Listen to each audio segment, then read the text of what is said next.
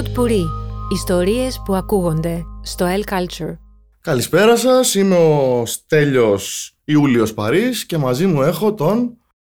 Αύγουστο Κορτό. Που τον λένε και Πέτρο εδώ μεταξύ. Ναι.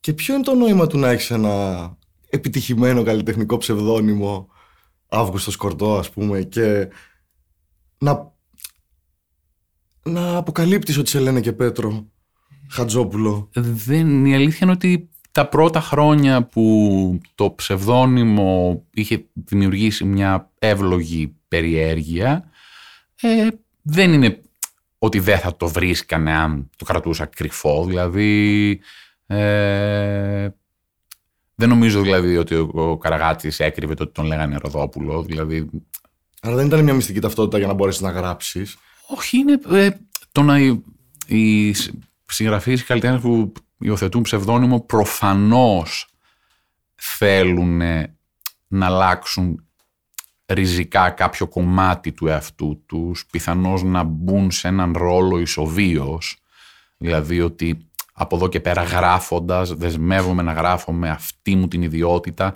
και η ιδιότητα είναι τόσο σημαντική που έχει και δικό της όνομα, ας το πούμε. Δηλαδή και καταλήγουν πολλές φορές τα, το προϊόν, το καλλιτεχνικό να μοιάζει ακόμα και με το όνομα του δημιουργού. Δηλαδή τα βιβλία της Ζατέλη είναι ζατελικά.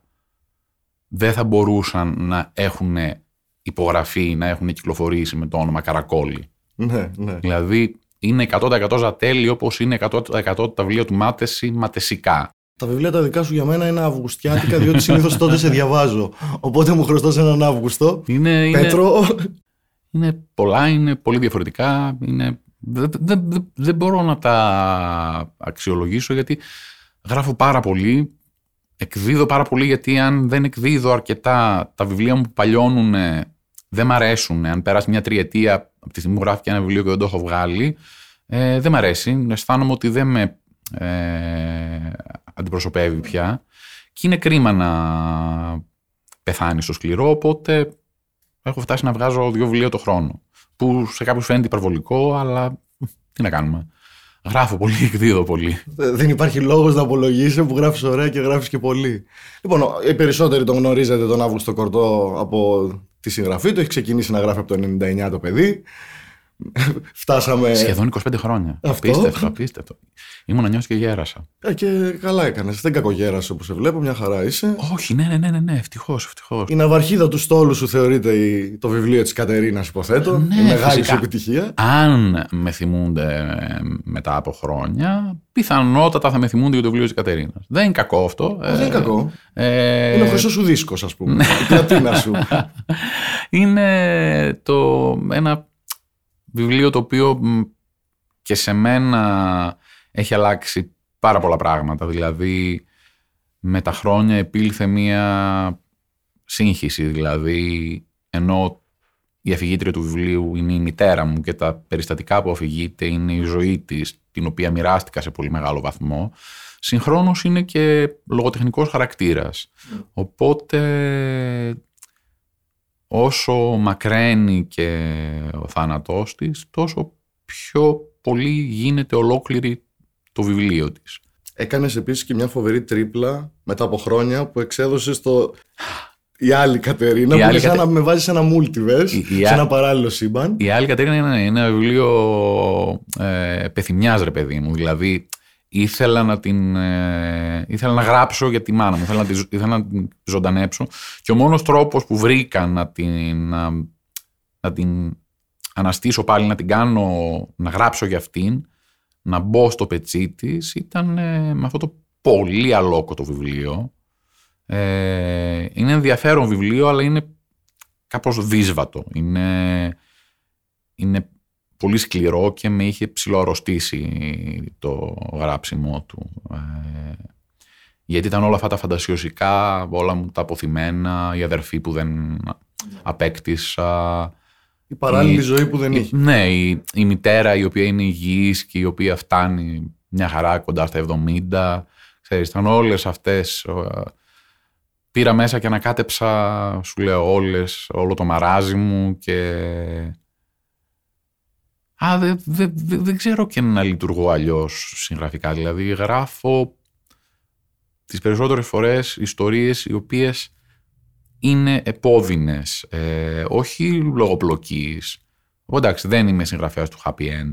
Σπανίως έχουν happy end τα Όχι, βιβλία. δεν μα- διαφωνώ. Έχεις ένα, ε, για μένα έχει ένα πολύ σπάνιο χάρισμα. Να ξέρω από τη στιγμή που θα πιάσω το βιβλίο σου να το διαβάσω, να με, να με τρομάζει κάτι ότι ξέρω εξ αρχής ότι δεν θα έχει happy end, αλλά καταφέρνεις πάντα στο τέλος, έστω και μια λέξη, μια λέξη που θα το κλείσει. Αγάπη, αγκαλιά. Να μου το κάνεις, να μου δίνεις μια ελπίδα. Οπότε δεν είναι τόσο βαρύ. Είναι, είναι ε, το, το τέλος των βιβλίων συνήθως ναι και εγώ προσπαθώ ε, χωρίς να αλλάξω δραματικά τον τόνο να αφήσω μια ε, σταγόνα παρηγοριάς στον πρωταγωνιστή, στην αφηγήτρια ε, αλλά όσο περνάνε από του λιναριού τα πάθη τόσο υποφέρω κι εγώ μαζί τους. Δηλαδή ε, ναι, δε- δεν, το, θα μου πεις κανείς δεν σου λέει ότι το γράψιμο είναι εύκολο ή ότι είναι μονίμως ευχάριστο ή εγώ πιστεύω ότι ακόμα και οι συγγραφείς που γράφουν, να το πούμε, ξέρω εγώ, τσικλίτ, ας το πούμε, δεν νομίζω ότι πάντα είναι ε, με ελαφριά την καρδιά όταν γράφουν. Και κάτι, κάτι, κάτι πρέπει να σκαλίσεις, κάτι πρέπει να, να σκάψεις και συνήθως αργά ή γρήγορα θα βγει στην επιφάνεια το τραύμα. Εγώ απ' την άλλη δεν σε γνώρισα τραυματικά. Δηλαδή, η πρώτη φορά που έψαξα να δω ποιος είναι αυτός ο Αύγουστος Κορτό είναι όταν είδα ότι υπέγραφε σεναριακά, μουσικά και με ένα φοβερό τραγούδι μια την πιο αγαπημένη μου καμένη ελληνική ταινία, την Τεστοστερόνη του 2004. Τεστοστερόνη. Είναι, είναι ενδεικτικό του πόσο ωραίο είναι το θράσος της νιώτης όταν πιστεύεις ότι μπορείς να κάνεις τα πάντα. Τότε πίστευα ότι μπορώ να κάνω τα πάντα, να γίνω σεναριογράφος, Μα έπαιξες τραγουδοποιός, κιόλας μέσα. ηθοποιός, ηθοποιός, τα πάντα. Και το τραγούδι Δηλαδή, που τραγουδάς ναι, εκεί είναι πίστευα- πολύ ωραίο. Πίστευα ναι ότι, ε, ότι μπορώ να κάνω τα πάντα. Εντάξει, με το χρόνο, με τα χρόνια μαθαίνεις ότι αυτό είναι μια νεανική αυταπάτη. Αλλά έχω, έχω τρυφερές αναμνήσεις και από την ταινία αυτή και από τα νεανικά μου βιβλία. Κι ας είναι γεμάτα κουσούρια, υπερβολές, ξέρεις. Το, ήμουν ακόμα μαθ- μαθητευόμενος συγγραφέας. Δεν, ε, ε, Πότε έγραψες πρώτη φορά, στα 17. Τότε, όταν, τε- όταν έδωσα πανελλαδικές, με το που τέλειωσα τις πανελλαδικές, κάνα μήνα, δύο μετά, ουσιαστικά τον Αύγουστο του 1996, πρέπει να έγραψα τις ιστορίες που μετά έγιναν το βιβλίο των Βίτσιων. Α, Απλά έμειναν δύο χρόνια στο σιρτάρι γιατί ε, είχα ευχαριστηθεί το γράψιμό τους, αλλά είχα ακόμα την αφελή πεποίθηση ότι για να εκδώσεις βιβλίο στην Ελλάδα πρέπει αφενός να ζεις στην Αθήνα, να έχεις γνωστούς στο χώρο τον εκδοτικό. Πίστευα ότι κανείς δεν θα δώσει σημασία σε ένα πιτσιρικά από τη Σαλονίκη, ας το πούμε. Που... Σου είχαν πει όμως μπράβο, γράφεις πολύ ωραία, είχες πάρει την αποδοχή από μικρός, ας πούμε. Κοίταξε τώρα, το να γράφεις ε, καλές εκθέσεις στο σχολείο δεν σημαίνει τίποτε. Υπάρχουν ε, συγγραφείς οι οποίοι από πολύ μικρή, πολύ νέα ηλικία, από τα τρυφερά τους χρόνια, ξέρουν ότι θέλουν να γίνουν συγγραφείς. Εγώ δεν, ήμουν, δεν, δεν ανήκα σε αυτή την κατηγορία. Δηλαδή, εγώ έγινα συγγραφέας στην πράξη όταν η ύμνη στη Μάδα κοντζιά του Εξάντα ε, έβγαλε τα διηγήματά μου το 99 σε, το, το βιβλίο των Βίσιων. Μέχρι τότε δεν είχα φανταστεί ποτέ ότι θα γινόμουν συγγραφέας. Εκεί το πίστεψες Ε, τότε, όταν εκδόθηκες. Ε, το πίστεψα, το, το, το, το, το, το απόλαυσα πολύ, το ευχαριστήθηκα, ήταν μια- ένα αίσθημα δικαίωσης και μου έδωσε την όρεξη να συνεχίσω να γράφω και αυτό συνέχισα να γράφω παρότι ουσιαστικά τα πρώτα 15 χρόνια, 14 της συγγραφικής μου σταδιοδρομίας δεν ζούσα από τα βιβλία μου σε καμία περίπτωση. Ε, Είσαι και ζούσα, μεταφραστής και όλα. ζούσα από συγγραφικά πάρεργα, δηλαδή έχω κάνει τα πάντα. Έχω δουλέψει ως reader, ε, μεταφράζω από το 2006 full time, έχω μεταφράσει πάνω από 100 βιβλία. Ε, η μετάφραση είναι και ενδιαφέρουσα δουλειά και είναι και καλό σχολείο. Δηλαδή βλέπεις πώς συγγραφείς καλύτεροι από σένα ή πιο πετυχημένοι σε κάποιο πεδίο λύνουν τα προβλήματά τους, τα αφηγηματικά, τα υφολογικά. Ε, Και στίχους πώς δεν έγραψες, αφού είναι και, είναι και πιο λυπτή, λιτή μορφή γραφής. πιο Μωρέ, περιεκτική. να σου πω την αλήθεια. Όχι ποιήση, η- στίχους. η στίχη. ε, έχω πολύ μεγάλη ευκολία στη ρήμα. Αυτό ήταν κάτι που, που είχα ανέκαθεν από το δημοτικό, ας το πούμε. Κυρίως έγραφα ε, βομολογικά στιχάκια. Ε, Ναι, το τραγούδι στη, στο Στερόνι. Ναι, στους είναι- τίτλους είμαι- τέλους. είμαι- Δείτε είμαι- τη αυτή την ταινία και θα με θυμηθείτε. είμαι, παιδι, είμαι παιδιόθεν αθυρόστομο. Έχει πολύ ωραίο στίχο. Ήταν πάρα πολύ αθυρόστομη η μάνα μου, πάρα πολύ. Ε, και μεγάλωσα χωρίς να θεωρώ ότι η βρισιά είναι κάτι το φοβερό. Πώ μαθαίνω δεκαετίες μετά, υπάρχουν ακόμα. Ε, μπορεί να διαβάσεις κριτικές για τα βιβλία μου, όπου υπάρχει κόσμος που φρικάρει με το γεγονός ότι χρησιμοποιώ βρισιές. Ε, ότι έχει πολλές βομολογίες. Ε, μου κάνει εντύπωση, αλλά υποθέτω ότι αν έχεις μεγαλώσει σε ένα περιβάλλον το οποίο σου μαθαίνει ότι δεν βρίζουμε ποτέ γιατί δεν ξέρω τι είναι απρεπές, είναι άκομψο, είναι χιδαίο, είναι βρωμερό, είναι κακή συνήθεια, κλαίει η Παναγία, δεν ξέρω. Δηλαδή μπορεί να. Ναι, ο καθένας Ε, το, όπως το. Ότι τον θίγει, ας πούμε. Και δεν μιλάμε τώρα το να χρησιμοποιείς τον λόγο ως ε, εργαλείο βίας είναι άλλο, αλλά το να βρίζεις από μόνος σου δεν είναι. Δηλαδή, ε, Ναι, και αυτά και εγώ αυτά δεν τα καταλαβαίνω ώρες-ώρες. Δεν τα καταλαβαίνω, αλλά. η πιο αυθόρμητη, το, το πιο αυθόρμητο επιφώνημα όταν κάτι πάει στραβά, σπάει, γλιστράει, δεν ανοίγει, δεν βρίσκει κάτι, είναι γάμο την πουτάνα μου. Δηλαδή, ε, πώς αλλιώς. Ναι, όχι, όχι, βγαίνει, βγαίνει. η Πανα- Δηλαδή να, πεις, να πάρει οργή να πάρει, δηλαδή τι είμαι ο Σκρούτ Μακντάκ. δηλαδή δεν είμαι κόμιξ, είμαι άνθρωπος. Είσαι ένας άνθρωπος λοιπόν που έχεις γράψει τώρα ένα βιβλίο για μια τραγουδιάρα. να την πω. Τραγουδιάρα. Τραγουδιάρα θα την πω. Την Τζιτζιμπού. Την ασπασία βασικά, ασπασία τσιτσιμπού, τσιτσιμπούρλου. Ασπι- Ασπασία της Τσιμπούρη. Ε, Γεννηθείς στο 35. ναι, ε, η Τσιτσιμπού προέκυψε γιατί ε, ένα από τα πράγματα, από τα- ένα- ένας από τους θησαυρούς που με ανέθρεψε όπως η λογοτεχνία ήταν η μουσική. Και φυσικά όταν λέω μουσική εννοώ κατά κύριο λόγο ε, την ελληνική μουσική. Δηλαδή ο Χατζηδάκης πρώτος με οδήγησε και στο ρεμπέτικο και στο λαϊκό ε, με οδήγησε ακόμη και στην κλασική μουσική ο Χατζηδάκης στον Σούμπερτ και μέσω του Σούμπερτ σε όλο το εύρος Μας αυτών έκανε που γενικά λέμε σε όλους. κλασ- Ζημιά ο Χατζηδάκης. ήταν, ήταν ένα πάρα πολύ γόνιμο μυαλό που δεν έκρυβε ποτέ τις επιρροές του και τις εμμονές του. Ε, το βιβλίο «Ο καθρέφτης στο μαχαίρι» θυμάμαι το είχα σχεδόν απομνημονεύσει και είχε ένα φωτογραφικό ένθετο μέσα που έδειχνε διάφορους δημιουργούς, τον Ζενέ, τον T.S. Eliot, τον Σούμπερτ και ανέφερε επιγραμματικά τι τον συνέδε με όλους αυτούς τους, ε, με όλα αυτά τα, τα, τα, τα πρόσωπα στο προσωπικό του εικονοστάση. Ε, ναι, είχα την τύχη επίσης να έχω δύο γονείς πολύ φιλόμουσους. Ε, Μα και εσύ παίζεις μουσική από μικρός. ναι, ε, είμαι αυτοδίδακτος πιανίστας. Όχι καλός, αλλά αυτοδίδα- Α, αυτοδίδακτος. δεν είσαι ταλέντο. Ε, Που- όχι. Ή- Ήτανε, ήμασταν μια οικογένεια που και στο σπίτι ακούγαμε μουσική, σε όλες τις βόλτες ακούγαμε μουσική και οι γονείς μου με παίρνανε μαζί τους όταν πηγαίνανε στα κέντρα ή στα σκυλάδικα. Δηλαδή έχω δει, έχω δει τη Μοσχολιού, έχω δει τη Μαρινέλα, έχω δει το στράτο Διονυσίου. Τότε έχω που μας δει, κοιμίζανε δηλαδή. στα τραπέζια, τότε που μας Ήτανε- αφήνανε στις καρέκλες. Δηλαδή, έχω δει του γονεί μας πάνε πιάτα. Δηλαδή, ναι, το έχουμε ζήσει σε, αυτό. σε τέτοια μαγαζιά μιλάμε που ήταν το, το παραδοσιακό σκυλάδικο, ρε παιδί μου. Είμαστε γεννημένοι και οι δύο το 79, οπότε Ναι. έχουμε κάποιες κοινέ. Η δεκαετία του 80 αυτή, δηλαδή ήταν. ε, που παράλληλα θυμάμαι εκείνη την υπέροχη παράσταση της Τσανακλείδου με το- την άλλη παράσταση που ήταν μαζί ο Σπανός με τον Χατζινάσιο που ήταν ένα όνειρο με την ε, πρωτοψάλτη.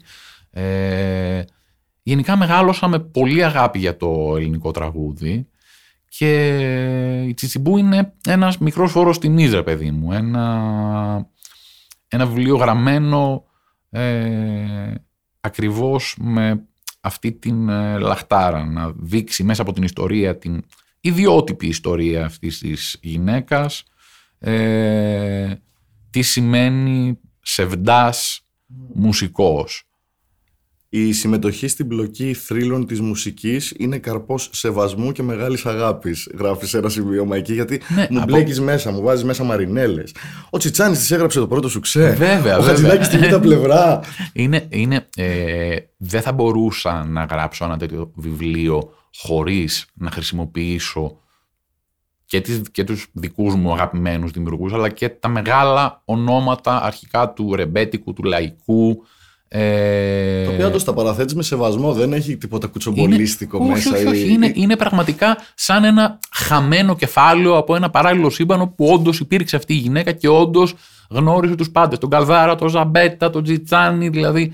Ε, Το κάνει ζωντανό αυτό το βιβλίο, αυτές οι... Ο Χατζηδάκης, που είναι και οι- προσωπική μου εμμονή, ο Χατζηδάκης είχε έτσι κι αλλιώς πολύ μεγάλη αγάπη, όχι μόνο στην λαϊκή μουσική. Δηλαδή, βλέπεις μέχρι και τη δεκαετία του 80 τη- το δίσκο αυτό τον υπέροχο με τη Βούλα Σαββίδη. Δηλαδή, ε, τον, τον τραβούσε πάρα πολύ ακόμα και το στοιχείο το, το λούμπεν, το, το περιθωριακό. Δηλαδή, βλέπεις το, αυ- αυτή την, την, την, εκ- το, την εκλεκτική συγγένεια με, με το Φλωρινιώτη, ξέρω εγώ. Υπήρχε κάτι, κάτι τον τραβούσε. Και παράλληλα Ε, τη λένε ένα Πλάτωνος, δηλαδή ναι. είναι άτομα τα οποία τα έχει στηρίξει Είναι αυτό ότι, ότι είχε τέτοιο ε, μουσικό διαμέτρημα από τη μια και τέτοιο ψυχικό εύρος από την άλλη. Δηλαδή, ποιον δεν έχει βοηθήσει; Την Τζιτζιμπού όμως δεν τη βοήθησε. δεν θέλω να προδίδω τώρα στοιχεία του βιβλίου, αλλά βρέθηκε απλά την κατάλληλη στιγμή, στην κατάλληλη ώρα που ήθελαν να της γράψουν τη β' πλευρά. ναι, έτσι, έτσι γίνεται η γνωριμία. Κοίταξε. Ε, Και πώς πάει αυτό το τραγούδι; Αλήθεια τώρα, όχι, έχεις μέσα, στους, έχεις μέσα παραθέσει κάποιους στίχους. Ναι, έχω, Και έχω έχω- σπάσει το κεφάλι μου να, να βρω πώς πάει λίγο ο ρυθμός. Κοίταξε, τα, ο, το τραγούδι το οποίο αποδίδω στον Τζιτσάνι είναι ένα τσιφτετέλι, ρε παιδί μου. Ε, ο Τσιτσάνη της έγραψε τα, τα, τα είναι, χιλάκια. είναι, είναι 6-8, δηλαδή Πώς πάει βάζεις. αυτό; Τα χιλάκια, δυο φυλάκια. Πώς πάει, πώς... Τα- το, το τσιφτετέλι είναι, ε, παιδί μου, Βοήθησε ακόμα, με λίγο. ακόμα και το χωρίς το μωρό μου είναι τσιφτετέλι. Ωραία, το δικό μας Δηλαδή- εδώ τι είναι, τα χιλάκια δυο. Σπάω σου λέει το κεφάλι μου, σώσε με. Πώς πάει το τσιφτετέλι πλάκα πλάκα αριθμικά. Άρα το, πα- τα χιλάκια, δυο φυλάκια. Τώρα καίω την καρδιά Βράζε τα μου να τα σου ξέ, τα καίω δικά σου και πες μου. τα δάκρυα μου και εξορκίζω δέκα χρόνια στα καινούρια μου σεντόνια. Τα χιλάκια, δυο φυλάκια που τσιμπάνε σαν φιδάκια. Κοίταξε, σου λέω. Ε, δεν το έχω, δεν το έχω σκεφτεί γιατί δεν είναι δι- δική μου δουλειά. Αλλά... Πάντως, εμένα είδες πώ έγινε ξαφνικά δική μου δουλειά, γιατί παραθέτεις τώρα μια μεγάλη τραγουδιάρα, μια γυναίκα που παραθέτει τα σουξέ και έχω σπάσει το κεφάλι μου να δω πώς πάνε οι ρυθμοί. Αυτό Κοίταξε. υπα- ε, ελπίζω να βγάλει είναι- συντάκι με αυτά κάποια στιγμή. είναι, να- είναι καλό το, το να υπάρχει ένα αίσθημα αληθοφάνεια και να νιώθεις, ρε παιδί μου, ότι όντως η γυναίκα αυτή που ακούς να σου λέει την ιστορία της υπήρξε. Ε, χαίρομαι όταν γίνεται παρεξήγηση, όπως έχει γίνει και με τη Ρένα και με ρωτούσαν κατά πόσο ήταν παρκτός χαρακτήρας.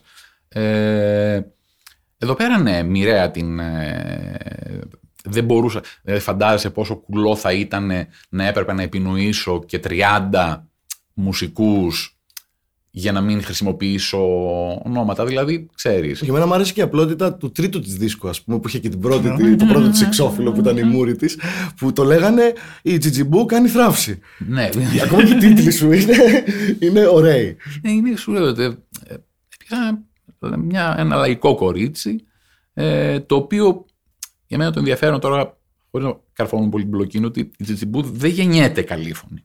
Η Τσιτσιμπού γίνεται καλή φωνή όταν ερωτεύεται. Ε, τότε αποκτά την ε, φωνή της. Και υπάρχει και ένα στοιχείο... Αυτό που με έκανε να χτυπάω ξύλο πολλές φορές κατά τη διάρκεια που το διάβαζα. Αυτό που όταν σου πάνε όλα καλά στη ζωή σου, κάτι φοβάσαι Ναι. ότι κάνεις λάθος, αλλά είναι το δώρο σου κιόλας. Ναι, αυτό μου ναι, άρεσε η πάρα αλήθεια- πολύ στο βιβλίο αυτό. Η, η αλήθεια είναι ότι όταν ε, ξεκινάς με έναν αφηγητή, μια αφηγήτρια η οποία είναι μόνη της, ε, αποφεύγω πολλές φορές, δηλαδή όπως και στη Ρένα, ε, το να κάνουν παιδιά. Γιατί αν μια τέτοια, μια αφηγήτρια έχει παιδιά, τα παιδιά πρέπει να μπουν στην μπλοκή και να μπουν στην μπλοκή με Ναι, σοβαρό ε, Με ύπαρξη, τρόπο. ναι. Δηλαδή, ε, είναι πολλά δηλαδή, αλλά περισσότερο ε, είχα στο μυαλό μου και πολλούς ε, τεράστιους τραγουδιστές και τραγουδίστριες που παρήκμασαν από κακή διαχείριση, από, ε, από αφέλεια. Η Τσιτσιμπού από- λέει και τα. προ- Λέει και τα. Ναι, ναι, τα λέει κοίταξε. όλα, δεν μου. Κοίταξε, να σου πω κάτι. Ε, θα ήταν και λίγο ψέμα αν μιλάς τώρα για νυχτερινή ζωή, δουλειά, νύχτα, δεκαετία 80, χωρίς κόκα, δεν γίνεται. Λες Ναι, ψέματα. Μα και εγώ θα το βρίσκα Λες- πολύ ψεύτικο το δηλαδή, βιβλίο σου. Λες ψέματα. Δηλαδή, Ναι. θέλω να το, να το κάνει να το εξοραίσεις, γιατί τότε ήταν, ε, δεν υπήρχε περίπτωση. Και σου εξηγεί κιόλας και γιατί την παίρνανε. Και επίσης. Ναι. Καλά, ε, να το πάρω λίγο από την αρχή τώρα, γιατί και εγώ μπαινοβγαίνω, αλλά αυτό που μου άρεσε πολύ στο βιβλίο είναι ο τρόπος αφήγησης εξ αρχής. Ήταν σαν να βλέπω, ας πούμε, την Αλέκα Παΐζη στα- στην πρόβα νηφικού. ε, δηλαδή, γιατί γράφεις και πολύ κινηματογραφικά, φίλε μου. Πραγματικά, δηλαδή, Ευχαριστώ, σε γιατί αναγκα... με αναγκάζεις να Το το θεωρώ σκεφτώ. μεγάλο κομπλιμέντο αυτό. σε Ευχαριστώ. Ε, εγώ ευχαριστώ που το διάβασα το, το κομπλιμέντο σου. Η, η ουσία είναι ότι εγώ ήταν σαν. να- δε- Τώρα, αν είχαμε εδώ τη Τσιτσιμπού, θα σου λέγε Αυτό είναι τώρα, παλικάρι μου, τι είναι. Είναι podcast, τι είναι. Είναι, είναι σαν να κάνω ραδιόφωνο και θα τα ακούσουν μετά όποτε θέλουν στα κινητά τους, στα τηλέφωνά τους. Είναι μια γυναίκα η οποία έρχεται σε επαφή με την τεχνολογία για να μας πει την ιστορία της. Και μου άρεσε πάρα πολύ αυτό το έξυπνο, ο έξυπνος τρόπος. Κοίτα, Χρήστο, είναι, ε, προσπαθώ μωρέ, ε, όταν έχεις ε, πρωτοπρόσωπη αφήγηση, σαφώς θα παρεμβάλλεται διάλογο σε διάφορα σημεία, αλλά όλα παίζονται στο να μπορείς να κάνεις την ε, αφήγηση να γίνει όσο το δυνατόν πιο ωραίουσα, όσο το δυνατόν πιο φυσική. Εδώ πέρα αυτό σήμαινε φυσικά ότι η Τσιτσιμπού μιλάει ελληνικά με πολλά λάθη. Με... Έκανε έρευνα για τη γλώσσα, για το ιδίωμα. και όλα Κοίταξε, αυτά. πο- υπάρχουν. ε, μπορεί να το εγώ τα άκουγα και όταν ήμουν μικρός, δηλαδή, ότι άνθρωποι που δεν είχαν την τύχη να βγάλουν ούτε το δημοτικό γιατί έπρεπε να βγουν στο μεροκάματο. Ε, πολλές φορές υπήρχε συμφωνία, ξέρω εγώ, στο, μεταξύ, ξέρεις, ε, όχι τους λαγούς, αλλά τους λαγοί. Εκεί το πολλά τους, ξηρούς, τους ξηρούς καρποί. Ε, κάνουν πάρα. ε, Μια απλοποίηση. δεν είναι η κοπέλα χτενιζόταν, η κοπέλα χτενίζονταν. Όλο γίνονται σαν να είναι τρίτο πρόσωπο, τρίτο πληθυντικό. Είναι πολλά, είναι πολλά. Δηλαδή είναι τα, είναι τα ελληνικά του ανθρώπου που τα έχει μάθει ακούγοντας με λάθη από γονείς, από την πιάτσα. Αμόρφωτη Ε, μπορεί να ήταν η κοπελιά, η Τζιτζιμπού, αλλά ήταν πολύ ευγενική. Δηλαδή αυτό. Εντάξει, η ψυχή τη. Ήταν, ήταν, ήταν ταλαιπωρημένη μωρέ. Δηλαδή τα παιδικά της χρόνια την, ε, φιλ- την κοπάνησαν σαν μπριζόλα, ρε παιδί μου, το σφυρί. Ε, Ναι, ξεκινάει και λίγο έτσι βαριά το βιβλίο. Αλλά το, τα πειραγμένα ελληνικά της πιάτσας είναι για μένα παιδική σχεδόν παιδιόθεν καταβολή από τον Τσιφόρο. Α, Δηλαδή ο Τσιφόρος που είναι ίσως ο αγαπημένος μου Έλληνας συγγραφέας ε, ήταν ο πρώτος που έκανε αυτό το, το, το, το μεγαλειώδες πράγμα που μελέτησε τόσο προσεκτικά και αναπαρήγαγε τη γλώσσα της πιάτσας, όχι μόνο με το ιδίωμά της και με, ε, ξέρεις, αυτά τα, τα, τα ελληνικά που είναι με λίγο κομικό τρόπο ναι, ναι. βάρβαρα και σόλικα. Ε, Αυτά που αγαπήσαμε και στις ελληνικές ταινίες, μωρέ. ναι, δηλαδή θα μου ήταν πάρα πολύ δύσκολο ένα χαρακτήρα σαν τη Τσιμπού ε, να μιλάει σαν να έχει μάθει απ' έξω τον Τριανταφυλλίδη. Δεν γίνεται. Είναι του 36 γεννηθής. Αποκλείεται να ήξερε το γεννηθήσα. Δεν θα, δεν θα- Ένα άκουσε, ένα έμαθε. Ε, Μ' αρέσει πάντως αυτή η γυναίκα. Δηλαδή, όσο προσπαθούσα να τη δω εικόνα, να τη δω να περπατάει. Στο... Μ' άρεσε, μ' άρεσε. Και χάρηκα πολύ που τραγούδισε και το 12 της Βύση. Ευχαριστώ προσωπικά που το έβαλες γιατί είναι το αγαπημένο μου τραγούδι. Κοίταξε, ε, ήθελα πάρα πολύ επειδή του είχα μεγάλη αδυναμία και ας μην ήμασταν, δεν υπήρξαμε ποτέ φίλοι, ήθελα να υπάρχει μέσα στο βιβλίο και ο Νίκος, ήθελα να υπάρχει τον Γκαγκάριν, ήθελα να υπάρχει, ξέρεις, Όχι, το, το, το, το, το έδεσες πάρα πολύ ωραία όλο αυτό. πα- πάνω στην φάση πια σχεδόν που, που περνάει στη λύθη, ότι έρχεται αυτή η αναλαμπή σε αυτό το χώρο που πραγματικά θα μπορούσα κάλλιστα να το φανταστώ. Ξέρεις. Όχι, αυτό έχει, έχει συμβεί και με τη Λένα Πλάτωνος που η ίδια απορούσε που με θυμηθήκανε. Ναι, Και ξαφνικά ξεκίνησε μια νέα καριέρα. είναι αυτό ότι... ότι... Με στεναχώρησε που η Τσιτσιμπού είναι μικρή, να ξέρεις. Την ήθελα, ήθελα λίγο ακόμα. δηλαδή, μ' άρεσε όπως τελείωσε, μ' αρέσει που ήταν έτσι με, ωραία η ιστορία της, αλλά σήκωνε κι άλλο γιατί σου λέω ότι μεταξίδευε πολύ ωραία. Σου λέω τα, τα βιβλία μου συνήθως ε, είναι ανάμεσα στις 40-45 με 60.000 λέξεις. Δεν είναι μεγάλα, είναι 250 με 300 λέξεις τα περισσότερα. Υπάρχουν εξαιρέσεις. Έχω γράψει ένα βιβλίο για έναν ε, σύγχρονο θαυματοποιό, ο οποίος γίνεται κάτι σαν λαϊκός άγιος. Εκεί ξέφυγα τελείως, δηλαδή ήταν κάπου 180.000 λέξεις. Δεν ξέρω αν θα το βγάλω γιατί θα είναι 800 σελίδες. Αλλά... Ε, δικαίωσε να βγάλεις κι εσύ ένα 800 άριο. Ε, ναι, ε, μωρέ, ξέρεις τι, το τούβλο ε, υπάρχει πάντα το, ο φόβος όχι το να μην πουλήσει, αυτό είναι το λιγότερο. θα με δυσκολεύσει δεν- στην παραλία σκέφτομαι. Δεν, αν, σκεφτόμουν, αν σκεφτόμουν ποια βιβλία πουλάνε, δεν θα έβγαζα τα μισά μου βιβλία.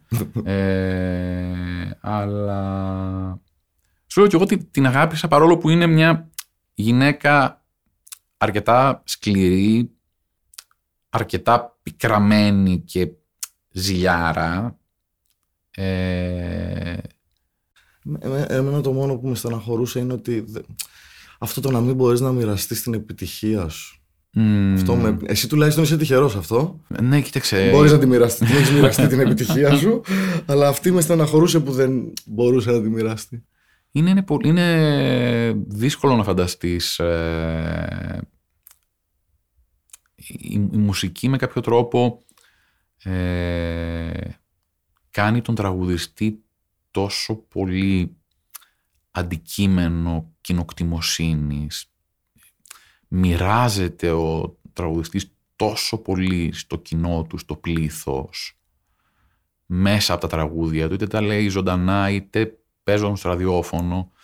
Ε, δεν είναι τυχαίο ότι, καλά, επίσης κανένας δεν μπορεί να πλησιάσει σε φήμη τον τραγουδιστή, κανένας καλλιτέχνης, αλλά δεν είναι τυχαίο ότι η μουσική έχει τσακίσει τόσους ε, τραγουδιστές.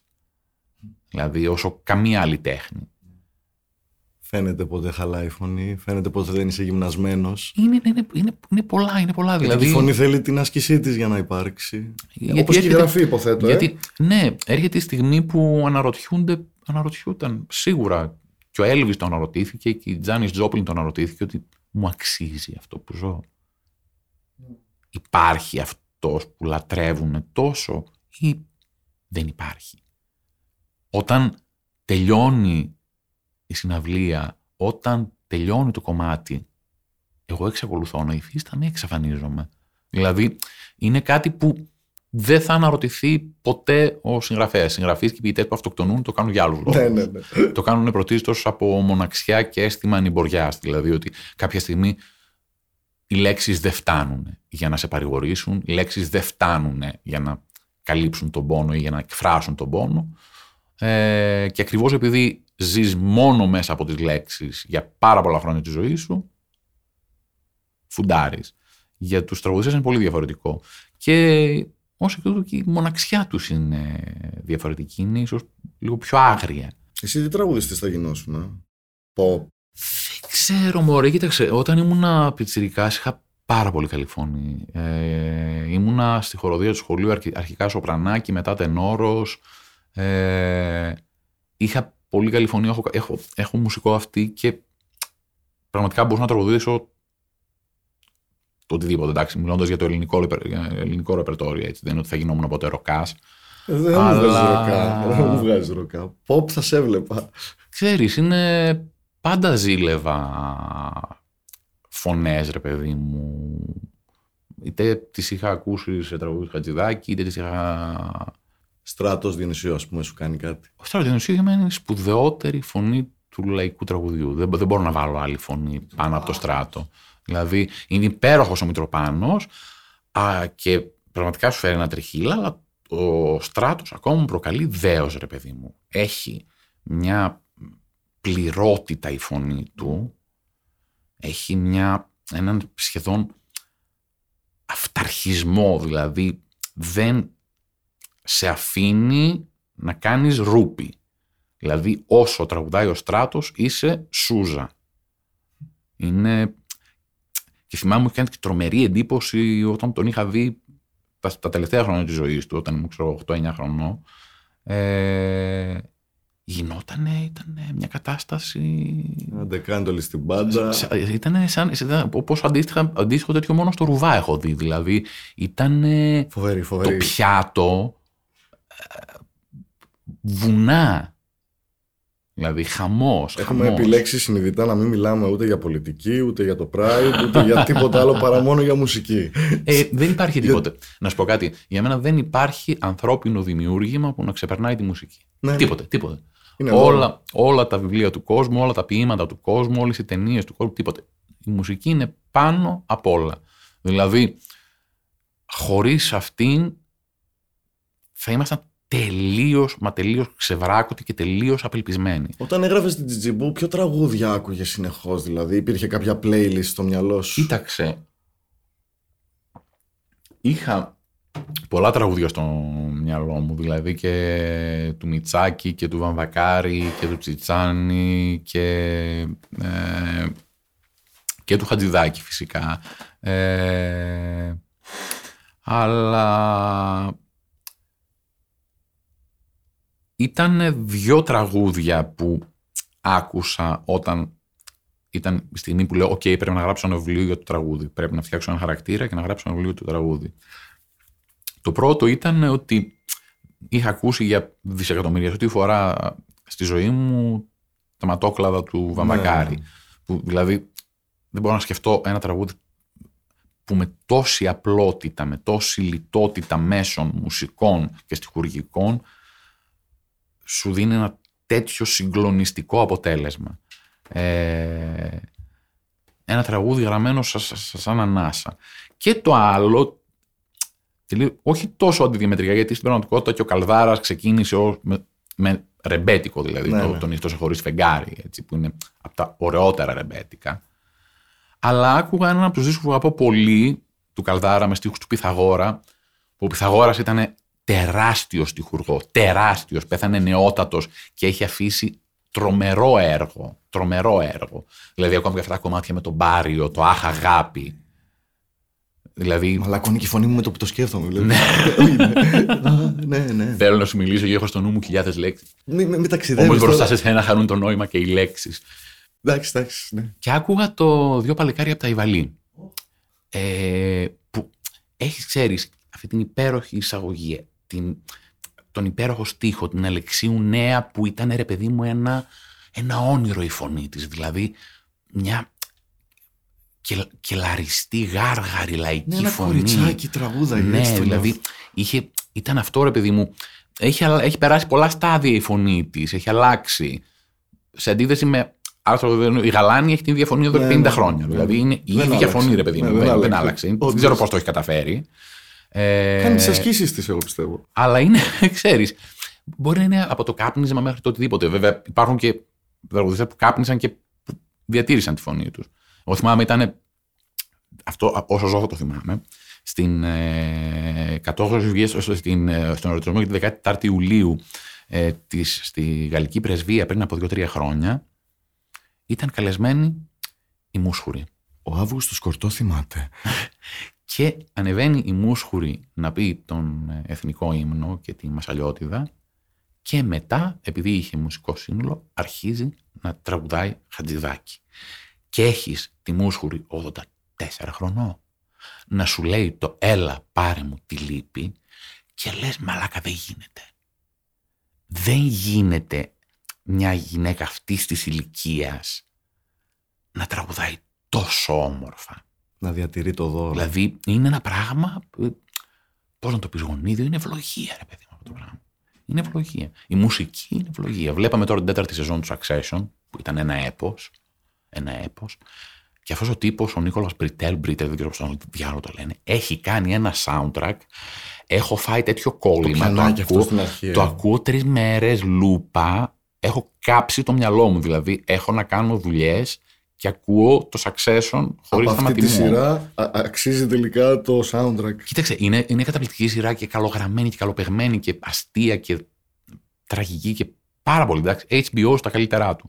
Αλλά ρε παιδί μου, δεν θα, δεν, δεν, δεν θα ήμασταν τίποτε χωρίς μουσική. Τίποτε. Δεν, δεν νομίζω καν ότι θα ζούσαμε. Ναι, ναι, θα Δηλαδή συμφωνήσω θα, μαζί θα, σου. θα πήγαμε κακαρώσει από απελπισία. Έτσι τώρα στα κλεισίματα λοιπόν. Η Τσιτσιμπού πιστεύεις ότι ήταν νεοφεμινίστρια; Ή ότι είναι, συγγνώμη. Η Τσιτσιμπού ήταν ε, ο πνιγμένος μαλλιά του πιάνεται. Ε, ενηλικιώθηκε πολύ νωρίς, όπως πολλές γυναίκες ε, πολλά φτωχοκόριτσα της γενιάς της. Ε, έμαθε να φροντίζει τον εαυτό της, έμαθε να είναι παρέα του ε, για τον εαυτό της. Ε, υποτάχτηκε υποθέτω στον έρωτα όπως υποτάσσονται και οι φεμινίστριες και όλοι μας δηλαδή. Ο έρωτας είναι μια πράξη υποταγής σε ένα επίπεδο. Σε ένα άλλο επίπεδο είναι μια πράξη απελευθέρωσης. Ε, Και κανένα δεν είναι απελπισίας. ναι, δηλαδή δεν, δεν, γίνεται, δεν γίνεται να μην σε γονατίσει ο έρωτας. Η Τσιτσιμπού θα καταλάβαινε τώρα τη διαφορά ως αγράμματη γυναίκα του τα και το το που μερικά άτομα θέλουν να τα αποκαλούν. Α, μωρέ, δηλαδή... ε, Αλλά θα για- τα σεβότανε, πιστεύω. η, η, η Τσιτσιμπού, το βασικό είναι ότι ήταν όπως πολλές γυναίκες εκείνης της γενιάς και ιδίως γυναίκες που δεν κάνανε παιδιά γιατί ίσως με αυτόν τον τρόπο ένιωθαν ότι γίνονταν μανάδες, ήταν αδερφομάνα.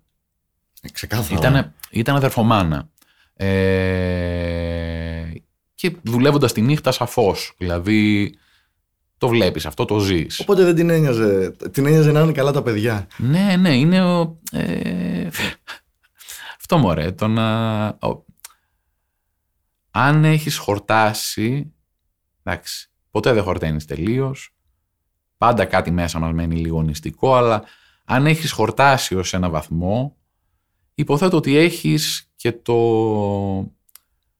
μεγαλείο ή να το πούμε τη, τη γενεοδορία να βάλεις την καρδιά σου στην αγκαλιά σου αυτούς που πεινάνε για στοργή. Δηλαδή, είτε είναι φίλοι, είτε είναι Είτε γκόμενοι. είναι αυτό το κουτάβι. Ποιο είναι αυτό το κουτάβι, Πέτρο, που έχεις αφιερώσει το Είναι- βιβλίο εκεί για είναι το ατελείωτο όλα- όλα τα- τραγούδι όλα τη τα βιβλία- αγάπης σου. όλα, τα, όλα τα βιβλία μου είναι αφιερωμένα στον Τάσο. Είναι η τρυφερή προσφώνηση του, που κουταβιού. χρησιμοποιώ στο, στο σύζυγό μου. Ε, Με τον οποίο απολαμβάνεις την επιτυχία σου. Είναι, μωρέ, ε, ξέρεις, ε, είναι φοβερό ότι κατάφερε να με πείσει ότι μου αξίζει η αγάπη του. Ε, δεν ε, ήμουνα ποτέ βέβαιος για το αν μου άξιζε η αγάπη που έλαβα.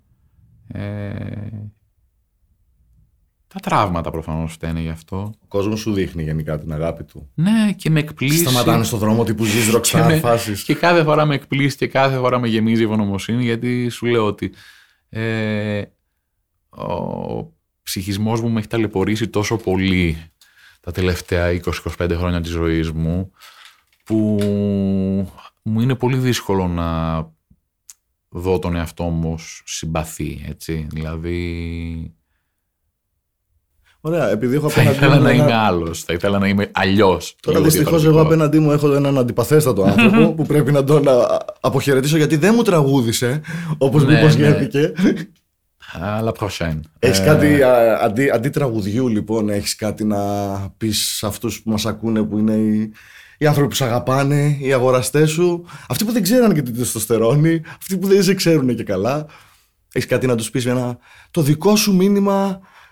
Φαντάσου ότι είσαι πρωθυπουργός τώρα και θες να σου. να μοιραστείς κάτι έτσι με το κοινό σου. Γιατί να σε ψηφίσουμε Αύγουστο; γιατί πραγματικά, γιατί πρέπει να σε ψηφίσω; Όχι, δεν θα θυμίζω ούτε εγώ τον εαυτό μου γι' αυτό. Ε, δεν ξέρω. Ακούστε ό,τι μουσική γουστάρετε χωρίς ε, να νιώθετε έστω και ελάχιστη ενοχή αν κάποιος σας έχει πει ότι αυτό το τραγούδι, αυτός ο τραγουδιστής ε, είναι για τα μπάζα. Δεν έχει σημασία, τόσο ξέρει τόσο λέει. Αν μιλάει στη δική σας ψυχή, δηλαδή, sorry, έχω χορέψει στα βουστράδικα, στα νιάτα μου, τα πάντα. Ό,τι μπορεί να φανταστείς. Το YMCA, τη χορογραφία υποθέτω. Όχι μόνο ξένας, τι έδεσε. Μου κάνει πλάκα ο Θεός, χρήσπα. Δηλαδή, κομματάρα. Να απενοχοποιήσουμε και το pop και το ό,τι θες.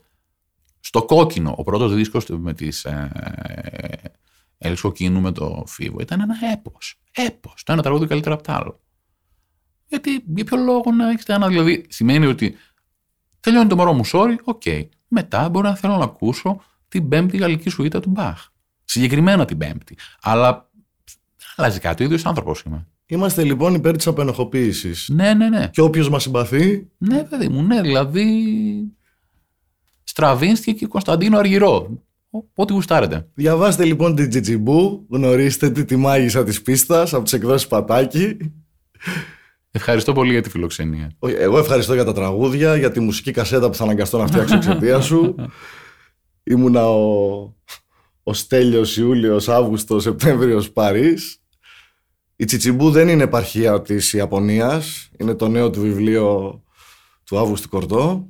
Ευχαριστώ πάρα πολύ. Πέρασα υπέροχα και ευτυχώς έχουμε περιορισμό χρόνου γιατί αλλιώς δεν θα σταματάγαμε. να είσαι καλά. Τα φιλιά μας.